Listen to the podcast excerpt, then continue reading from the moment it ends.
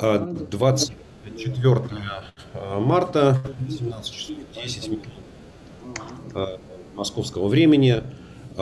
Канал Сергея Алексашенко. В гостях профессор университета Сергей, я даже не знаю, с чего начать. Давайте так, с крупного. С крупного. А, вот а, практически месяц, ну, собственно, ровно месяц, 4 недели идет война в Украине. И, в принципе, это такой радикальный поворот э, во внешней политике России, во, во внутренней политике России. Да, ведь на самом деле вот за эти четыре недели очень много меняется. И вот, что называется, внутренняя политика, экономическая политика.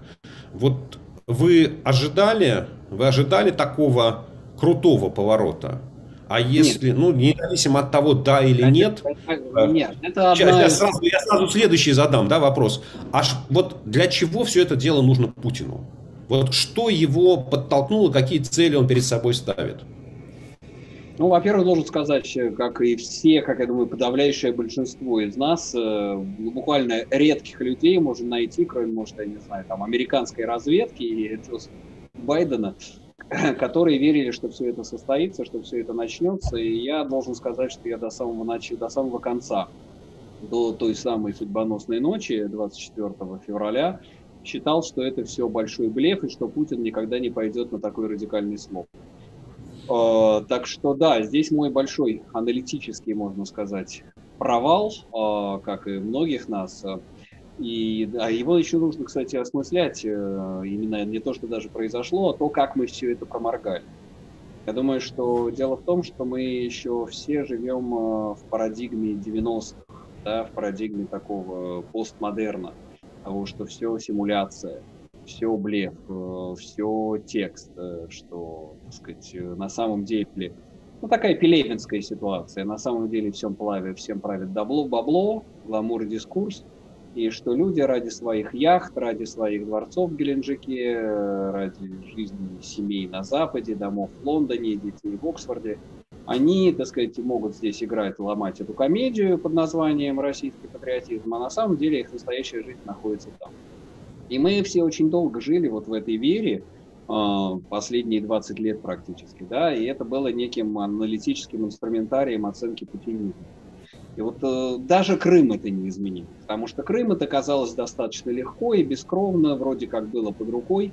Э, и даже после Крыма вот эти четыре года, э, не 4, а 8 лет, э, мы э, жили в уверенности, что это все какая-то э, большая разводка, что Путин это большой блед. Но на самом деле то, что произошло, я действительно я считаю, это радикальный слом. Э, это не я первый скажу, это составим с 1917 годом, в том числе по последствиям для нас лично, э, я уж не говорю для России. Ну, видимо, э, перешел путинизм, количество перешло в качество. Да, те все признаки, которые накапливались в течение последних 10 лет, а, начиная с э, Болотной, начиная с зимы 11-12 года, с белоленточного движения, с Пусирает, с Болотного дела, с перевыборов Путина а, весной 2012 года, оно все накапливалось. Понимаете, накапливался вот этот вот идеологический поворот, накапливалась э, э, историческая мемориальная политика, накапливалась победа бесит, накапливался вот этот вот фашизм э, по образцу Владимира Мединского, да? накапливался биологический контур политики, да? прорастала эта биополитика, которая была очень сильно ускорена ковидом. Мы этого все как-то, так сказать, вроде суммировали в уме, но мы не понимали, что в какой-то момент количество перейдет в качество. Вот э, в этой самой украинской операции, которая, как мы понимаем, планировалась очень давно, украинская война, э, перешло количество в качество, и мы вот здесь я сошлюсь на из всего анализа, из всех анализов, которые я читал э, в последнее время, мне больше всего понравилось то, что читал Пастухов, а, это уже не Путин, глава кооператива озера, а Аятолла Путин. Произошел переход режима в идеологическую фазу, а, в идеократическую фазу. Сейчас не случайно последняя новость вообще действительно это как бы из Пелевина. Мединский предлагает э, вводить молитву каждое утро, чтобы в школе начиналось с молитвы за Россию э, во всех школьных классах, как он говорит, как это делают в Америке. Но это вот мы переходим э, в режим, такой жесткий идеологический режим, и это похоже с революцией 79 года в Ираке. А вас не удивляет вот такая логика развития э, режима? Ведь вот если посмотреть там на историю мировых диктаторов, а их, в общем, много было, ну, обычно он приходит и сразу начинает все ломать. Ну, то есть, вот приходит с целью поменять то, что было, до меня было плохо, сейчас я вам сделаю хорошо. Вот и там и начинает крушить, ворошить, куда-то поворачивать. А здесь человек, вот что называется, жил, жил, жил, жил. Ну да, вот так потихонечку заруливал куда-то в сторону, там э, потихонечку там разворачивался. И вдруг неожиданно в один день, вот ведь по большому счету, ведь вы сказали сами эту фразу, что это можно сравнить с 1917 годом. То есть такой категорический слом всей государственной системы, которую сам Путин построил. Да, ведь он построил вот эту вот политико-экономическую систему, э, он добился от Запада на самом деле того, чего хотел. Я внутри страны делаю, чего хочу, вы не вмешиваетесь в мои внутренние дела, а там, ну и у вас делаю то, чего хочу. И вы ничего мне сделать не можете. Но при этом я, вам продаю нефть, газ, металлы, а у вас закупаю все, что мне нужно. Ну, казалось бы, вот, вот абсолютная безопасность, вот абсолютный комфорт. И человек отказывается от всего этого. Вот как, как, как это, это да, это удивительно, и это то, почему, опять-таки, да, такое затянувшееся оправдание. Почему я не мог до самого конца поверить, что это все произойдет. А, действительно, он э, абсолютно, я вам скажу, мы, так сказать, э, ну да, проект есть сделали несколько месяцев назад, да, сценарное прогнозирование будущего России. Вроде мы все сошлись на том, что как бы все забетонировано, внутри проблемы решены, выжжено поле российской политики конкуренты устранены. Единственный реальный конкурент в тюрьме. На Западе тоже решены все вопросы. Запад уже принял путинизм в том виде, в котором он сейчас есть. Более того, перед войной к нему в очередь выстроились все визиты. Понимаете, за этот длинный стол с интервалом в один день к нему летали все европейские лидеры. Звонил Байден по телефону. Это ли не воплощенная мечта Путина? Но здесь один важный момент. Мы все это смотрим в рамках рациональности. А Путин или те, кто с ним сейчас играет вместе в эту игру, они вышли за рамки рациональности. Понимаете, здесь, э, сломав рамки классического романа, на сцену вышел подпольный человек Достоевский. Здесь, чтобы нам это понять, уже нужен не рациональный политэкономический анализ, даже не социолог, нам нужен э, социальный психолог, нам нужен психоаналитик, э, нам нужен психиатр. Понимаете, это подпольный человек э, Достоевского, который хочет показать фигу хрустальному дворцу который хочет показать, что да, я маленький и раздавленный, но у меня достаточно а, хватит э, злости, чтобы сломать ваш миропорядок. Это человек, который хочет, э, как мне сейчас кажется, изменить миропорядок, полностью изменить правила игры. Те, кто с ним сейчас в это играет, у них тоже сорвало крышу. Они, мне кажется, это уже, так сказать, runaway train. Это поезд без машиниста, поезд без тормозов. Как вы помните, когда-то Андрон Кончаловский снимал и хорошее кино, в том числе вот этот вот самый поезд «Беглец». Гениальное совершенно кино. Но вот это Россия, тот же самый поезд «Беглец», который, так сказать, можно только успевать переводить стрелки, чтобы она мчалась дальше куда-нибудь по направлению к пропасти. А, вот. И это нету, не работает здесь рациональная логика. И в чем опять-таки, понимаете, сейчас э, ретроактивно, я думаю, все эти значки, все эти предупреждения были раскиданы. Понимаете, мы читали, не воспринимали в себе. Вся вот эта вот путинская интеллектуальная обслуга, а, вот эта Россия в глобальной политике, весь Полтайский клуб, вся эта Карагановско-Лукьяновская тусовка. Они как давно писали? Россия поставщик хаоса. Да? Вот еще тысячу лет назад Караганов писал э, мировой порядок э, и российский кураж. Понимаете, что Россия на кураже что-то должна сделать. В прошлом году Сурков писал, да, Россия экспортер хаоса. Мы можем поставить мир только хаос. Вот мы, они это и сделали. Понимаете, ему все эти, так сказать, все эти капали на мозге, все это 10 лет последних что мы должны сломать правила игры, мы должны, так сказать, сами установить правила игры, мы должны на русском кураже, на русском вот этом вот иррациональном драйве что-то сделать. Вот они попробовали что-то сделать на русском рациональном драйве. На том же драйве они могут добраться и доехать. Вот это все тот же, так сказать, большой кураж. Но смотрите, а, ведь вот в 1917 году, как не относись к большевикам, ну, у них не была некая идеология некое, ну, такое абстрактное, но видение системы, которую они хотят построить. Там можно, конечно, к ней относиться там, с, вот, что называется, с высоты прошедших там 105 лет, да, но, в принципе, за все хорошее против всего плохого. Ну, другое дело, знаете, как не получилось. Да, хотели как лучше, а получилось как всегда. А, но вот если вы говорите, что Путин хочет новый миропорядок, вот в этом, а, как это, в русском языке слово миропорядок означает мировой и порядок. Порядок мировой, мировой беспорядок. Он хочет мировой беспорядок. Да, а, вот.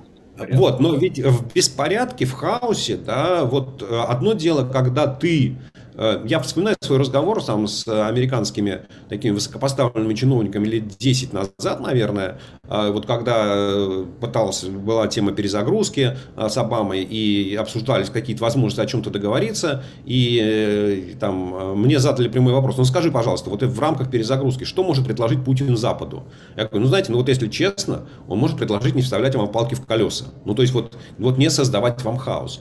Но одно дело, когда ты играешь вот такую роль, желая там, вызвать к себе внимание, да, и вот постоянно, что называется, мешаешь всем, ну, не знаю, там играют, знаете, как вот это, как, я уж не помню, как это, фан-спойлеры, да, выбегают на стадион, да, и на, на футбольное поле начинают, вот, что называется, там э, развлекаться, да, вот, в принципе, Путин играл вот такого, э, роль, роль такого фан-спойлера в мировой политике, но это со словом порядок вообще никак не, соци, не ассоциируется. А какая его может быть цель? Вот что он хочет? Он хочет как газ иметь возможность расширяться в любую сторону, в любом направлении без ограничений. То есть сказать, вот я хочу расширяться, моя сфера влияния будет расти, а вы должны постоянно сдвигаться, чем дальше, тем лучше. Или что? Вот порядок и хаос, как, как их соотнести? Вот когда ты вроде бы, вот хорошо, предположим, Путин побеждает, он добивается от Запада, чтобы Запад шел на уступки. И дальше, вот где граница вот этого, не знаю, где переход хаосов, переход беспорядков в порядок, в чем он может состоять?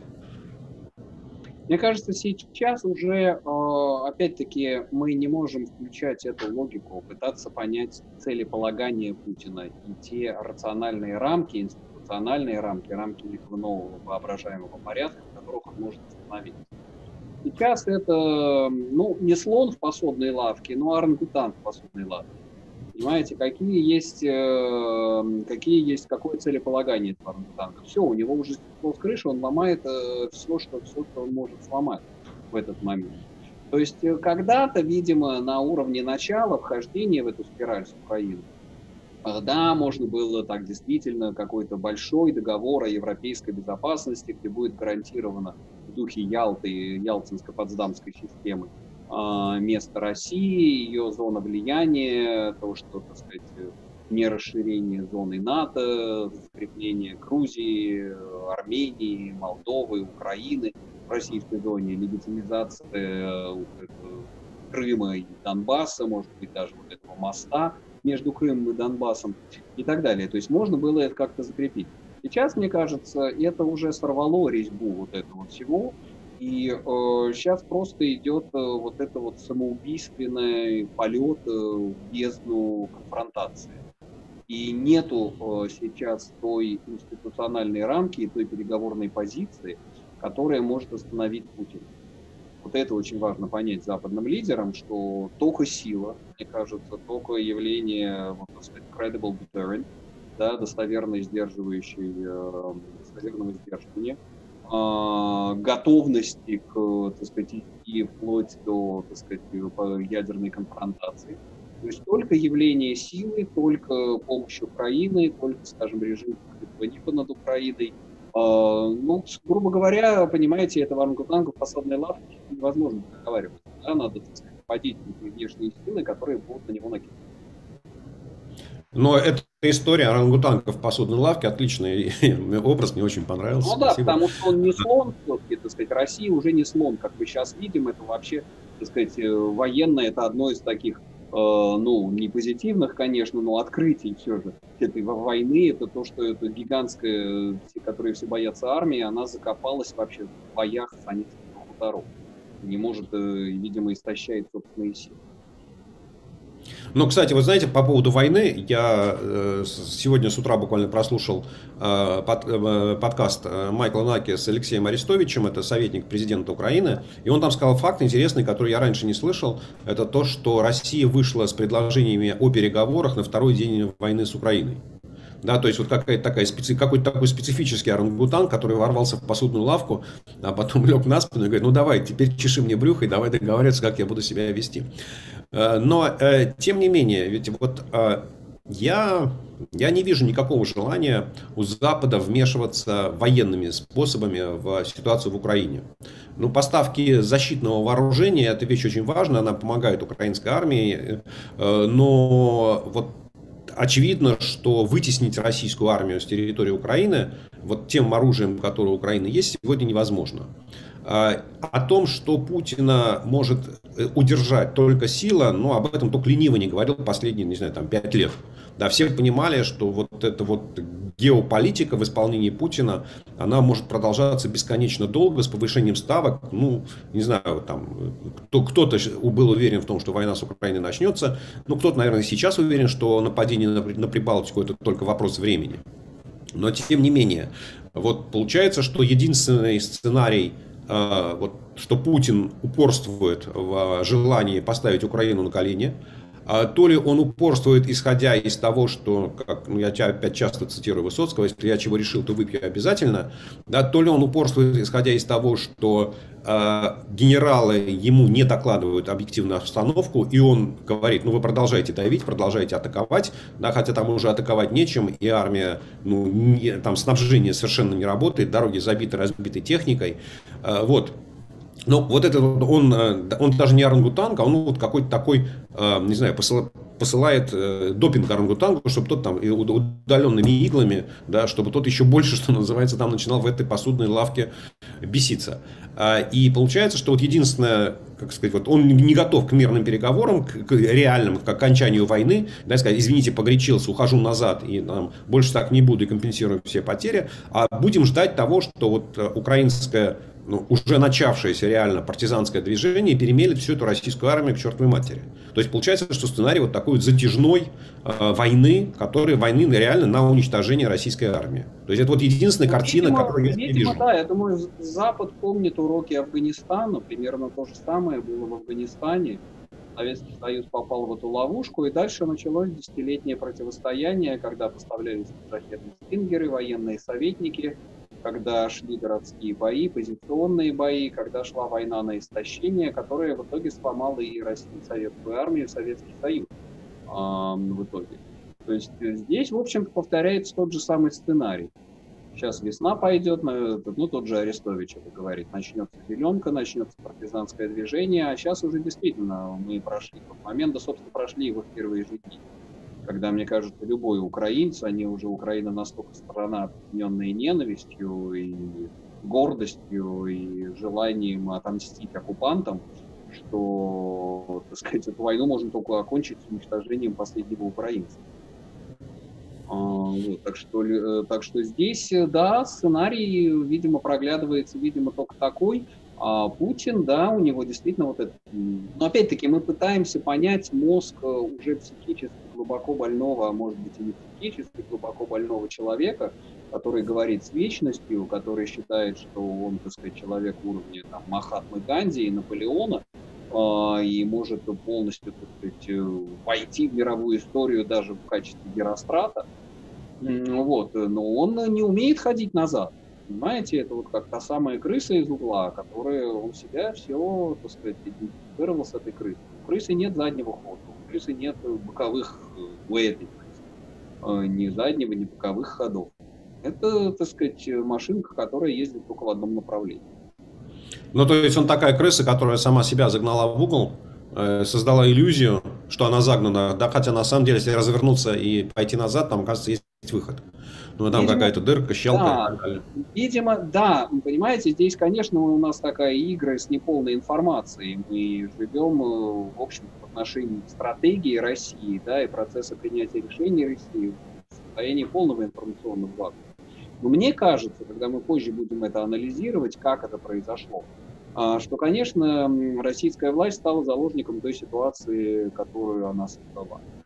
Вот, ситуации э, полного, э, так сказать, отсутствия каналов адекватной информации, вот этого вот фидбэка, э, одинокого человека на вершине, которому боятся докладывать, которому говорят только положительную ту информацию, которая его удовлетворит, да, то, то есть та же самая эхо комнаты, да, когда человек получает ту информацию, которую а, ему нужно, которые его удовлетворяют.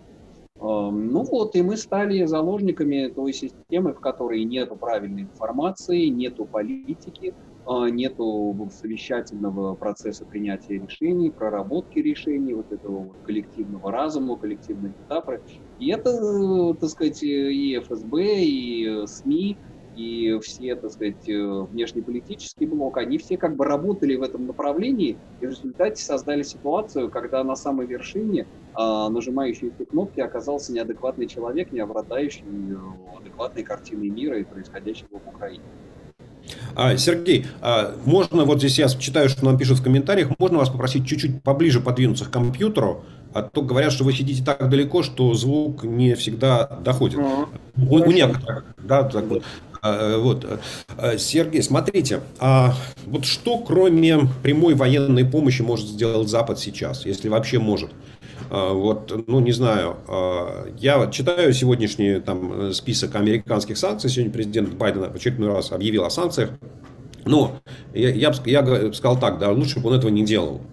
Ну, потому что включение в список подсанкционных э, там, людей 315 или там, 328 депутатов Государственной Думы и Совет Федерации, ну, это вообще говоря ни о чем. Да, мы понимаем, что эти люди, никто звать их никак, никаких активов у них в Америке нет, виз в Америку они точно не просят, потому что ну, там и получить сейчас невозможно, и улететь из Москвы. Ну, то есть, в общем, вещь какая-то такая э, иллюзорная. Включение там в эти списки э, производителей российского вооружения, ну, тоже, в общем, как-то, ну, да, наверное, правильно, но опять сомневаюсь, что у них есть какие-то счета в Соединенных Штатах Америки.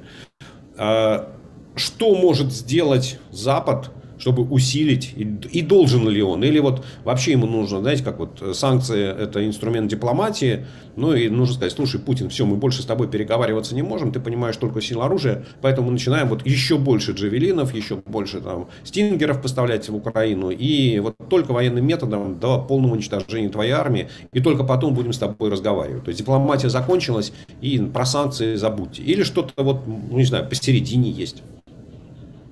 Нет, ну, санкции, конечно, существуют, э, и, видимо, к этому придет, только не так быстро, как э, отказ от российских углеводородов, от российского экспорта. Здесь это, конечно, не Запада, это страдают э, ближние страны все, да, которые на 100%, да, Евросоюз на 30% зависит от российского газа, а ближние страны на все 100%. Учитывая нынешние цены на сырье, это, конечно, ну, даже я сейчас, понимаете, по, себе сказать, э, вот в России это плохо осознают, ну, вернее, по таким по рассказам из центрального телевидения. Здесь же чудовищные цены на газ и на отопление, и на электричество, энергетические цены, они, так сказать, выедают огромную совершенно часть бюджета. На Балтийском побережье столкнулся с этой проблемой. Э, э, и надо, конечно, понимать, что это ударит именно по вот этим вот странам, которые живут за счет российского экспорта, да, за счет э, российских углеводородов. А, Германия, да, она, видимо, там на возобновляемые источники в течение каком-то коротком горизонте может переориентироваться. Ну вот, видимо, я не знаю, должен Евросоюз, э, коллективный Запад выработать меры, которые позволят наиболее пострадавшим участникам коалиции, антипутинской коалиции, отказаться от э, российского сырья. Это будет очень сильный удар, я считаю, а, в санкционном пакете э, после всего, что произошло.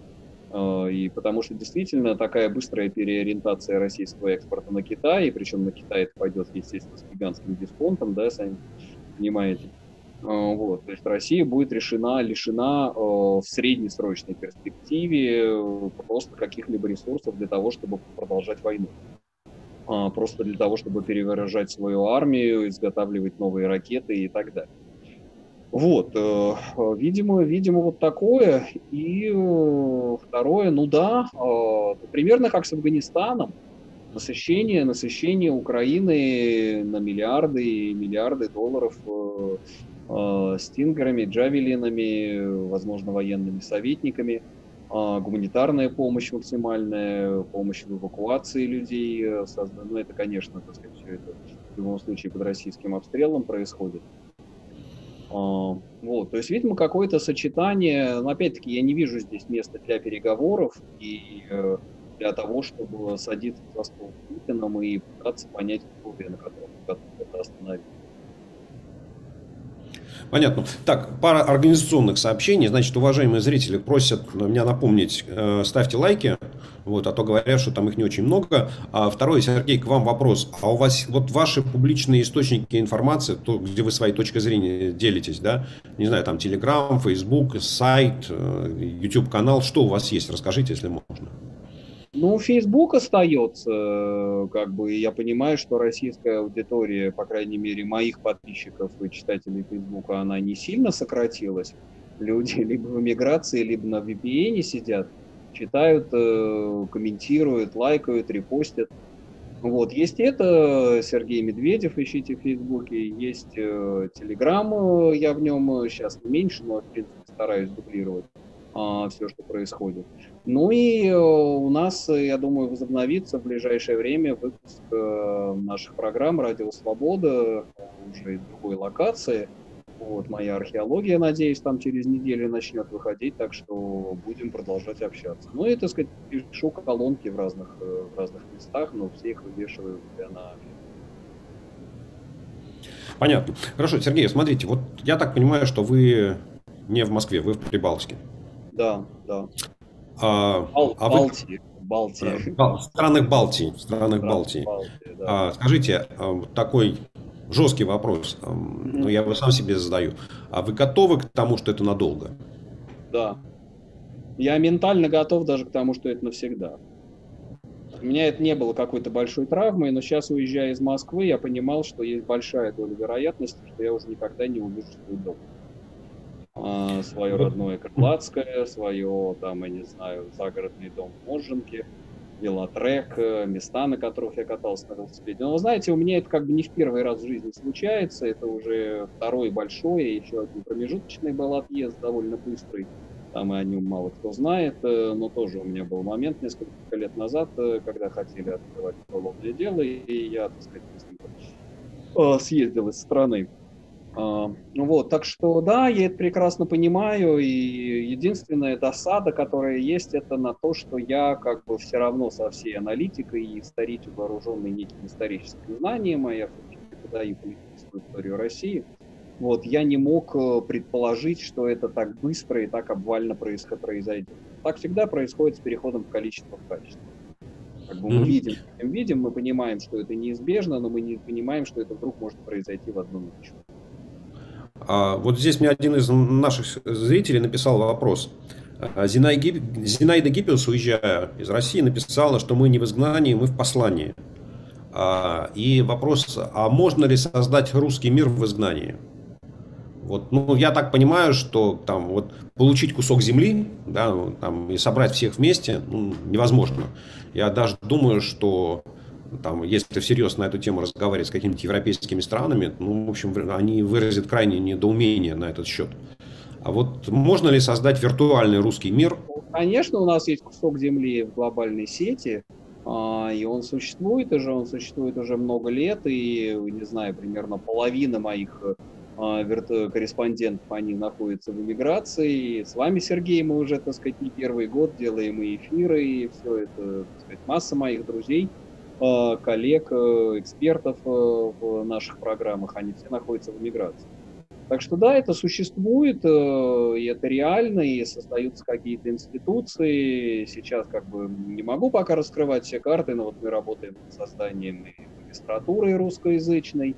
И я знаю, что университет создается для ученых, для профессоров, и для студентов, уехавших, и здесь, что важно, из России, Украины и Беларуси потому что э, хоть пускай и по-разному, да, но эти три страны подверглись так сказать, агрессии вот этих вот э, остатков империи. Условно говоря, империя, умирая, э, пытается задушить эти три народа. Хотя я понимаю, конечно, что Россия да, от имени в общем, населения ведет эту агрессию против Украины. да, но российский образованный класс, он такой же как бы разбитый, разбомбленный, становится беженцем и в изгнании, как это происходит в Беларуси и с украинцем. А. Вот, э, так что да, я думаю, что будут появляться новые форматы вот этого сбора, экспертное сообщество, издательство, видимо, большая часть издания э, будет э, релацирована. То есть Россия все, я считаю, Россия сейчас на данный настоящий момент это выжженная земля, и даже если идет режим, я не знаю, как скоро на этой земле начнут прорастать э, Если режим, если и когда режим рухнет, какой политик нужен а, России? Вот у меня есть один, опять один из вопросов. А, как вы относитесь к Маргарет Тэтчер? И хотели бы вы видеть во главе России, ну, условную, условного, условную, неважно от пола, да, не, не гендерный вопрос, Маргарет Тэтчер, такого жесткого политика, который начнет, что называется, выстраивать жизнь по-новому? Или как? Не уверен, не уверен, что Тэтчер это тот образец, э, который я хотел бы брать. Ну, не знаю, я бы скорее говорил о реконструкции послевоенной Германии, вот, э, там, о Конраде Аденауэре. А, это все-таки достаточно сильные политики, а, но они, э, понимаете, Германия, она же очень сильно после войны начала основываться на федерализме своем, да, это очень сильное а, федеративное образование. Мне кажется, что э, возрождение России – это тот повод, э, когда нужно использовать вот этот, если, когда и если это все начнется, для того, чтобы сделать Россию как федерацию или конфедерацию того, чтобы дать больше независимости отдельным субъектам, отдельным землям, а, реализовывать свою идентичность, чтобы Дальний Восток, э, так сказать, работал с Китаем, Кореей, Японией, чтобы Калининград стал в полной мере не стратегическим форпостом, а свободной экономической зоной ганзейской, интегрированной в Евросоюз и так далее, чтобы заработали приграничные регионы. То есть я за максимальную децентрализацию и федерализацию России. Видимо, должен быть э, тот э, тип управления и тот политик, который это будет понимать. А, не знаю, может быть, это вообще, эм, так сказать, эм, повод переучредить российскую государственность, а, откатив назад на домосковский период. Потому что, по большому счету, то, как я на это смотрю, и то, как я это ну, читаю свои курсы, все начинается, в общем-то, с Москвы. Все начинается, ну, не с Ивана Третьего все-таки, но с Ивана Четвертого вот вся нынешняя история, которая увенчивается сейчас путинизмом и войной с Украиной, она начинается с 16 века, с Ивана Грозного, с взятия Казани, с перехода Волги, с карательных походов против Пскова, Новгорода, Коломны, Рязани, с да, вот с этой вот э, политики бомбардировки Воронежа, да, что в России, но при этом, понимаете, разница с путинизмом все равно огромная, потому что объективно Иван, э, конечно, да, создал в России первый, э, учредил основы а, абсолютизма, да, абсолютной монархии с феодальной раздробленностью, он создал централизованное феодальное государство, да, э, замена э, отчинного э, землепарянства, да, служивым дворянством, государство был поставлен центр всего, и остается им последний уже следующий с больше больше тысячи так вот, мне кажется, что проблема, она идет вот туда, она не с большевиками не началась, даже не с Петром Великим. Она начинается вот с возвышения Москвы и то, что Москва начинает продавливать себя всю землю, а, пространство. Да, у нас э, возникает э, цивилизация, основанная на государстве. Я считаю, что нам нужен правитель, который должен это осознавать, что сила России, она не в государстве государство себя за последние 20 лет полностью дискредитировало. Должен у нас быть человек, который поймет, что нужна разборка государства и пересборка его на земельной оперативной основе. Вот, э, ту, вот такая Россия, Россия, пересозданная на основе отдельных земель, она, мне кажется, будет э, гораздо большие шансы иметь вообще выжить как цивилизация в 21 веке. Потому что в нынешнем формате российская цивилизация, не, не путинизм, не российское государство, а российская цивилизация как таковая обретена. она обречена на уничтожение и исчезновение, и сгорание вот в этом вот огне войны с Украиной. А кто может быть субъектами вот этого ну, федеративного договора, не знаю, конфедеративного договора. По нынешним там, административным границам, Тамбовская область, Смоленская область, или как-то по-другому.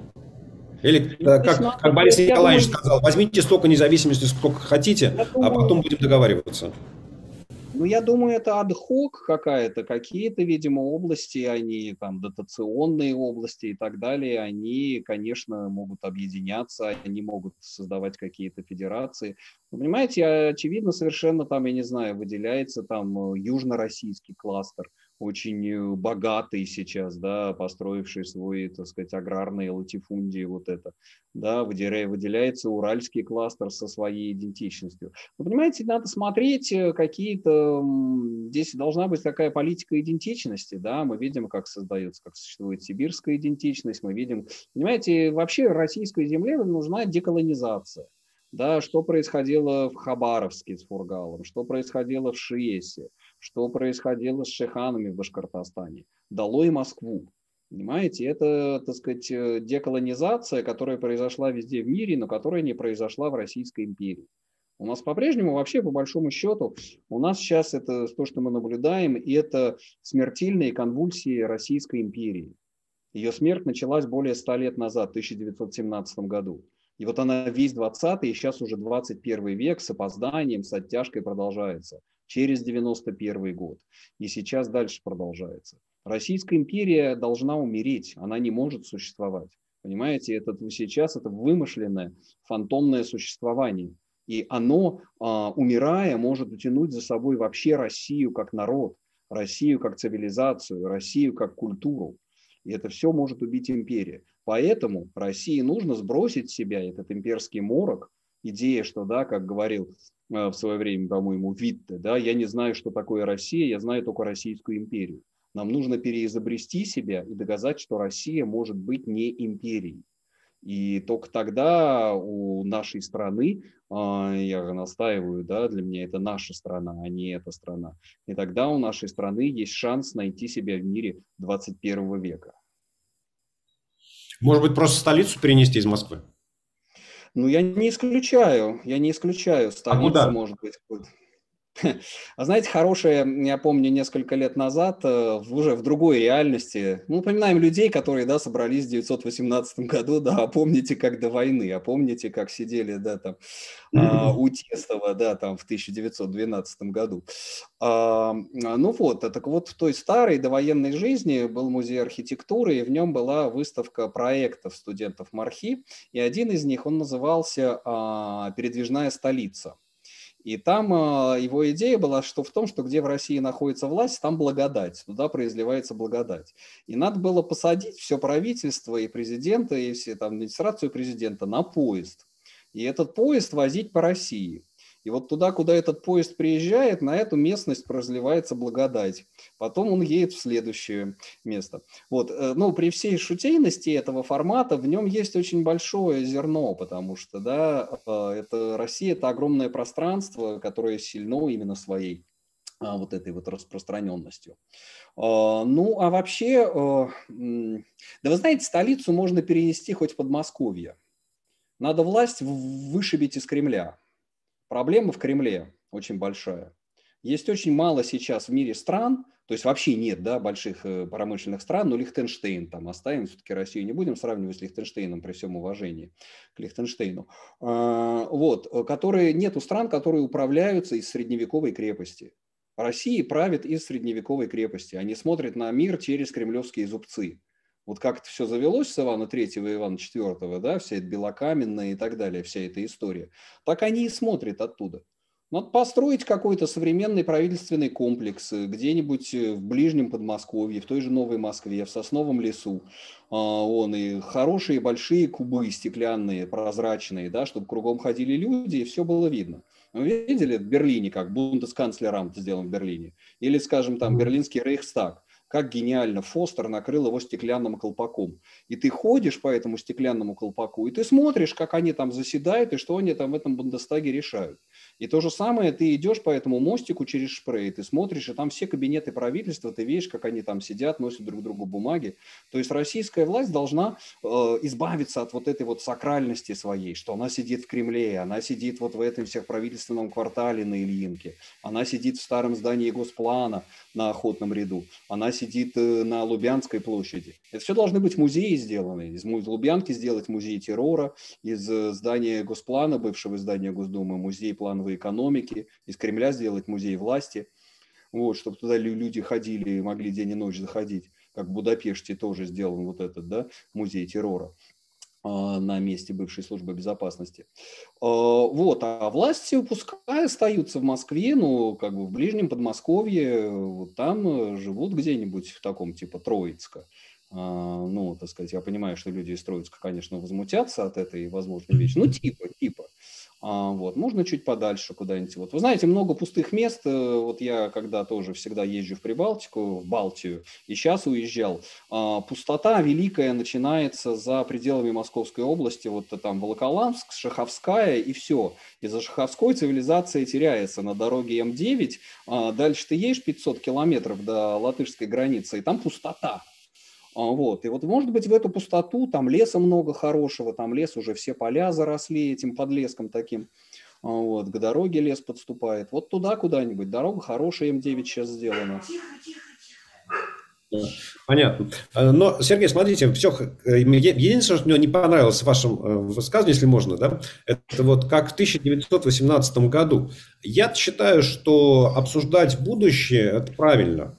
Потому что вот там то, что сделали в 1917 году, ну, это вот сломали историческую колею, да, по которой шла траектория развития цивилизованной страны. А, и решили проложить свою, и увязли в болоте, и пришлось возвращаться. И по большому счету там в 1918 говорили о том, вот, а как вернуться на ту колею, с которой съехали зачем-то.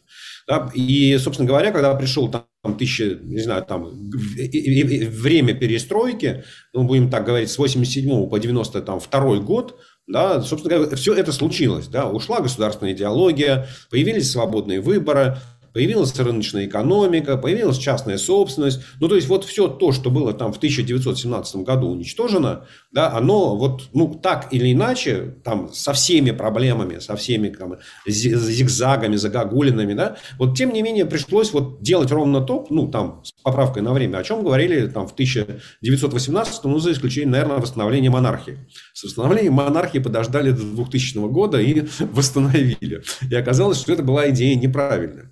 Нет, как раз я считаю, что вот эти разговоры о том, как нам обустроить Россию в будущем, они очень правильные, очень нужные, и мне хочется верить, что вот время, оно спрессовано гораздо плотнее, чем это было в 20 веке, и все эти изменения произойдут гораздо лучше. Можно это такой да, один, да. еще один личный вопрос. А как вы себя чувствуете русским человеком в стране, которая потенциально чувствует себя субъектом следующей агрессии? Ну, да, в общем, нормально, как бы я, ну, как вам сказать, ну, в магазинах, э, вот я со своей мамой пожилой здесь, мы ходим в магазин, ну, стараемся громко не разговаривать. А, не потому, что я боюсь какой-то агрессии. Здесь вот эти все страны, я в последний там месяц во всех трех балтийских странах, э, и в Латвии, и в Литве, и в Эстонии.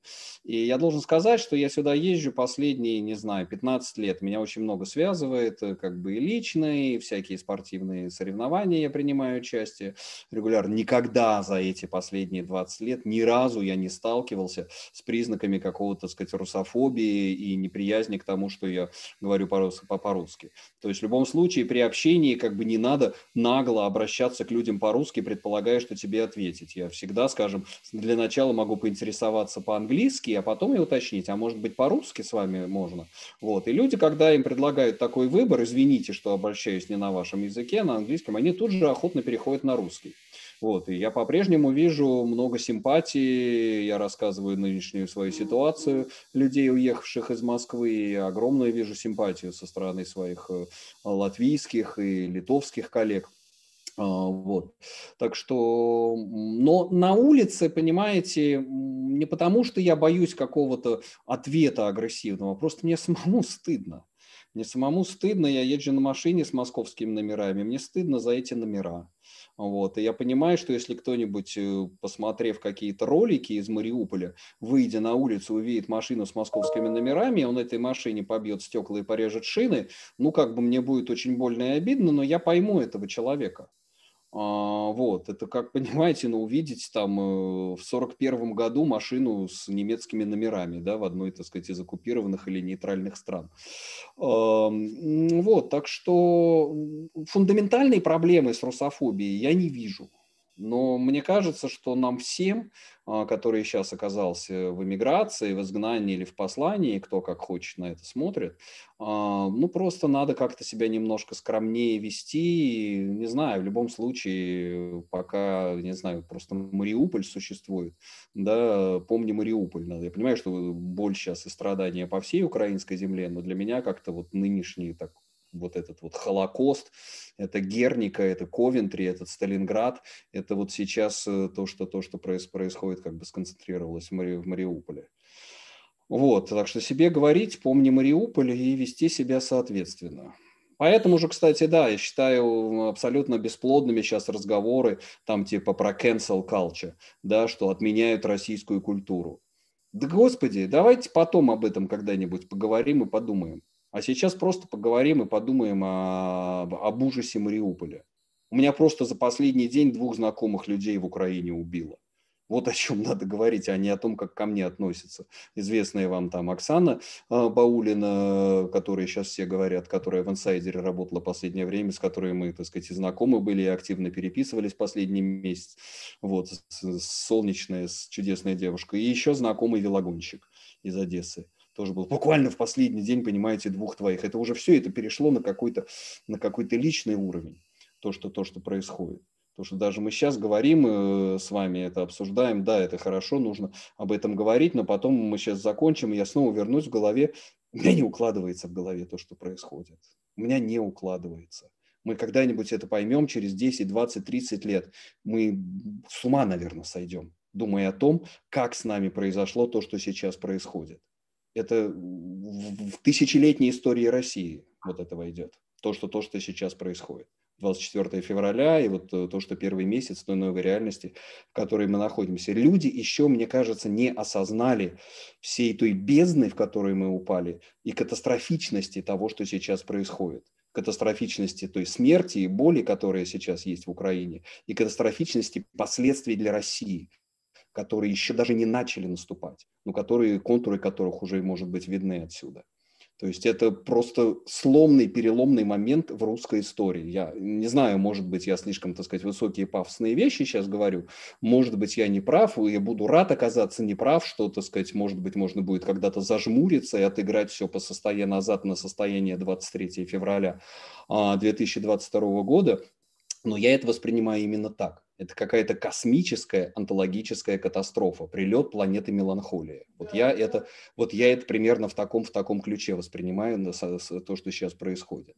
Вот, и на этом фоне, так сказать, то, как на меня посмотрела кассирша в супермаркете, или что там отменили выступления российских музыкантов, это, блин, такие орешки какие-то мелкие. Когда-нибудь это все само, культура никуда не денется, и русский язык никуда не денется, и мы, дай бог, выживем. А сейчас бы, знаете, спасти людей в Украине.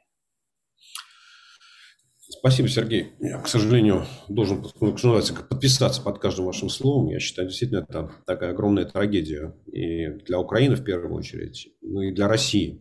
А, и причем, знаете, как я больше спокоен за Украину при всей тяжести, при всех разрушениях, при гибели огромного количества людей. А, я понимаю, что западный мир, он поможет Украине да, и восстановиться после войны, и там, то, что Украина сплотилась в единую нацию, то, что все эти различия между севером, югом, востоком, западом, русскими, русскоязычными, украиноязычными, они все уйдут, не то что на задний план, про них просто все забудут.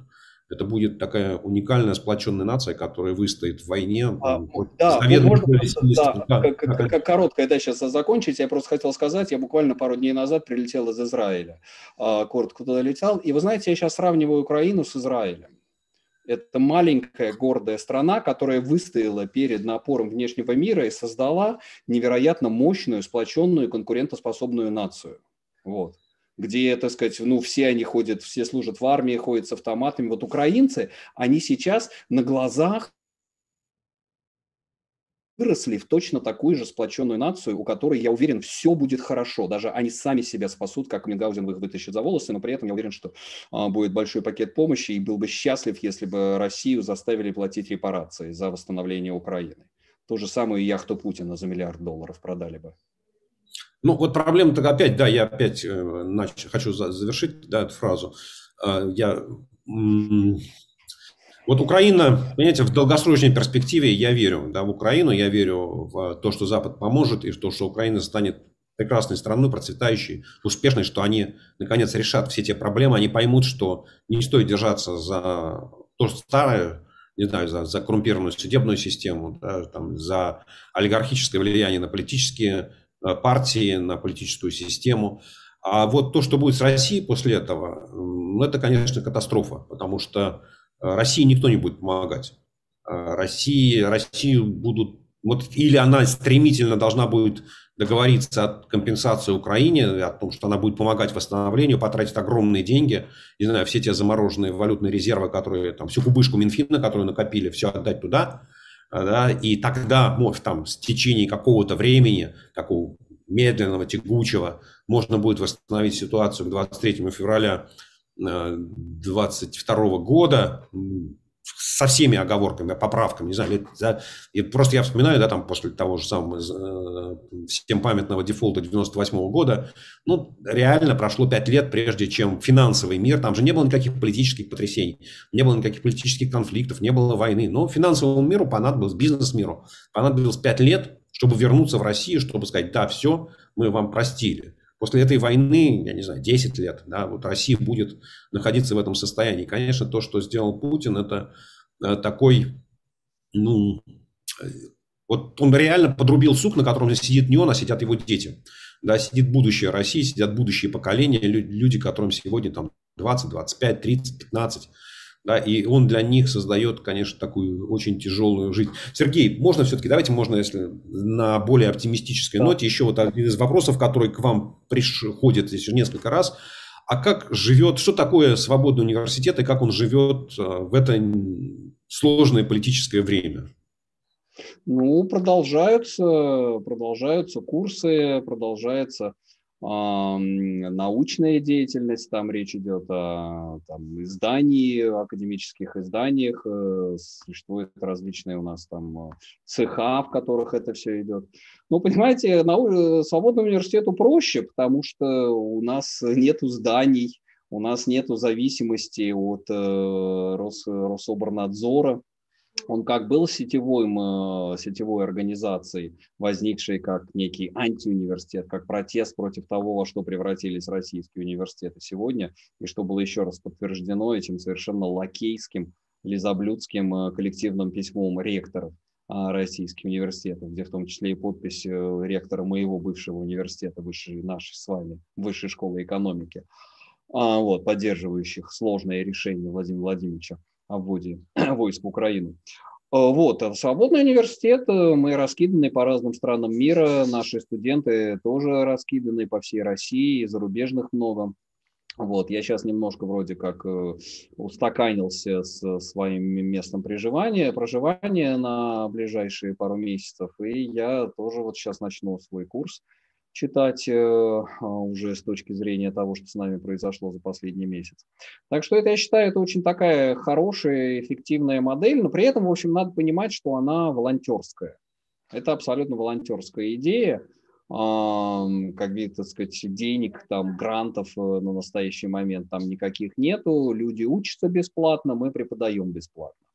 Это такая, мы просто нас вдохновляет идея свободного знания, а, свободного университета в самом прямом смысле, да, не только свободного в своей мысли, да, как немцы Дигиденкинзенфрай, знаменитый принцип академической свободы, а, но и свободного от институции, да, свободного от денег, да, от материального расчета, от политического влияния. Это очень важно, это такая, так сказать, абсолютно платоновская идея, да, Платоновская академия. Так что да, заходите. Вам, вам нравится? А? Вам нравится? нравится? Да, да, ну иначе я там не работал, да, уже я четвертый курс свой читаю, э, вот. Вы знаете, очень разные студенты, и такого, скажем, в классическом, в старом университете я читал там и в Вышке, и в западных университетах, и в других там российских университетах. А, очень разные люди, очень разные experience ы, с которыми ты сталкиваешься. У меня, скажем, есть студенты на курсе, а я принципиально беру всех. Там некоторые мои коллеги, у них очень жесткий отбор по мотивационным письмам, и они тоже правы, потому что там может быть более такая интерактивная, а, более интенсивная форма работы. У меня это скорее такие лекции, которые, после которых идет свободный раунд дискуссий. А, вот, и там студенты у меня в возрасте от 16 э, 15 до 60, а то и больше лет. Это могут быть продвинутые старшие школьники, которые написали достаточно убедительные мотивационные письма. Я их считаю абсолютно человек там в 15-16 лет, он абсолютно способен а, на университетском уровне а, существовать. А, вплоть до людей, которые оставили университет много десятилетий назад, сделали карьеру в финансах, еще где-то. Вот, э, там у меня в студентах там раввин из Иерусалима есть, э, нефтяники, бухгалтеры, юристы, студенты высшей школы экономики, выпускники высшей школы экономики, люди, пишущие PhD в Тюбингене, э, еще где-то. То есть это невероятно большой набор, и я выбираю несколько людей, предлагаю нескольким из них, которые с явным академическим бэкграундом или которые сейчас пишут PhD, вот, что давайте вы сделаете один из докладов, да, и они по, по теме нашего курса делают доклады. То есть это то, что никакой классический университет мне не дал бы. У нас совершенно фантастические увлекательные дискуссии именно благодаря такому а, географическому разбросу. Действительно, люди некоторые э, время очень сложно согласовать. Кто-то твои курсы слушает там из Сибири, из Иркутска, а другой слушатель у тебя на э, западном побережье США или восточном побережье США. Так что приходится какую-то серединку дня выбирать, когда и те, и те могут подключиться. Понятно. Сергей, спасибо вам огромное. А, я хочу напомнить, что у меня в гостях был а, профессор Свободного университета, а, историк, прекрасный человек Сергей Медведев. Если... Смотрите, Сергей, вы можете сейчас отключиться, да, я хочу просто минут пять потратить на всякие свои организационные вещи. Здесь был один вопрос в чате, очень много часто его задавали, это вот вчерашнее заявление Путина о переводе расчетов за, за экспорт газа в рубли. Значит, и попросили как-то прокомментировать. Ну, знаете, вот лучше всего а, прокомментировать это, наверное, можно фразой «вам шашечки или ехать». Вот Путину шашечки. Да, вот он считает, что если каким-то образом, волшебным образом а, уговорить западные компании на то, чтобы они платили за газ в рублях, а, вот, то это будет вот такое вот признание рубля как международной валюты. На самом деле, конечно, ничего подобного не случится, потому что валюта расчетов а, за экспорт газа в контрактах прописана в каждом отдельном контракте с каждым отдельным потребителем, которых у «Газпрома» там несколько десятков. И там везде написано, платежи такого-то числа в таких-то объемах за такой-то газ, в такой-то валюте, на такой-то счет. Да, и валюта там, как, как правило, либо евро, либо доллар. И есть пока две страны, два потребителя, это Болгария и Молдова, которые сказали, ну, в принципе, мы, мы не против. Нам как, ну, мы можем, можем с вами в рублях, тем более у Молдавии, Молдавии, Молдовы, у них много расчетов с Россией идет в рублях, поэтому для них эта проблема не составляет. Вот. Все остальные страны сказали, что мы будем думать. Австрийцы заявили, что австрийская компания OMV сказала, что у нас написано в евро, мы будем платить в евро. В гробу мы видали вашего Путина. То есть нам его решение, это вообще, это, ну, нужно хорошо понимать, да, что это не решение, а это такая хотелка.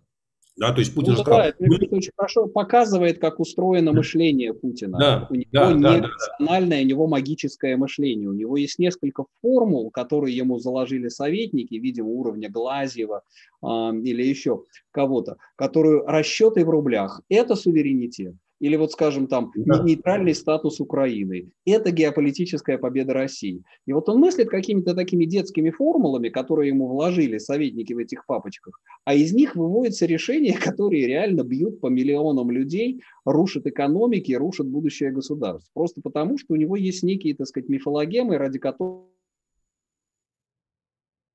Угу. Вот, но смотрите, но в данном случае вот это вот, это первое, это не решение у Путина, да, нужно хорошо понимать, что это его хотелка. И для того, чтобы он трансформировалось в решение, нужно, чтобы «Газпром» провел переговоры с потребителями и уговорил их на изменение условий контрактов. Вот, ну, да, мой да. прогноз, что, что этого не случится, да, ну и, соответственно, про эту тему скоро все забудут. Поэтому да. я бы всерьез не... Ну, то есть, более того, если «Газпром» инициирует пересмотр контрактов, то, вообще-то говоря, потребители могут пересмотреть и какие-то другие условия контракта. Например, цены, например, объемы. Ну и вот все, и все равно до тех пор, как, как говорил Монтер Мечников, согласие есть продукт непротивления двух сторон. Вот пока две страны не подпишут измененные условия контракта, и вдруг кто-то согласится, может быть, может быть, да, но это вот точно совершенно не произойдет завтра и произойдет не потому, что Путин кому-то что-то приказал. Все, значит, а, организационное объявление. Было очень много вопросов по экономике, я на них буду отвечать во вторник. Соответственно, это у нас будет 29 марта. 15 часов по Москве, персонально ваш уже буду, что называется, я сам отвечать на все, что будете спрашивать, не только про экономику, конечно, но там присылайте все, что хотите. На следующей неделе у меня на 1 апреля на пятницу э, на 17 часов по Москве э, я буду разговаривать с Сэмом Чарапом, э, аналитиком Rand Corporation, человеком, который очень хорошо знает Россию, американский эксперт с русскими корнями, э, прекрасно говорит по-русски. Я надеюсь, что мы с ним будем говорить по-русски. И, в общем, у вас особых проблем э, не будет. Ну, то есть вы как вот хорошо сможете понять, у него прекрасный русский язык и проблем с восприятием не будет. Еще я хочу попытаться на следующей неделе договориться с Алексеем Ракша. Это демограф, статистик, работавший в Росстате, поговорить про демографическую ситуацию, про демографические вызовы в России. Мы еще не согласовали с ним до конца день, но надеюсь, что это будет там или среда, или четверг, но, соответственно, я вам об этом скажу.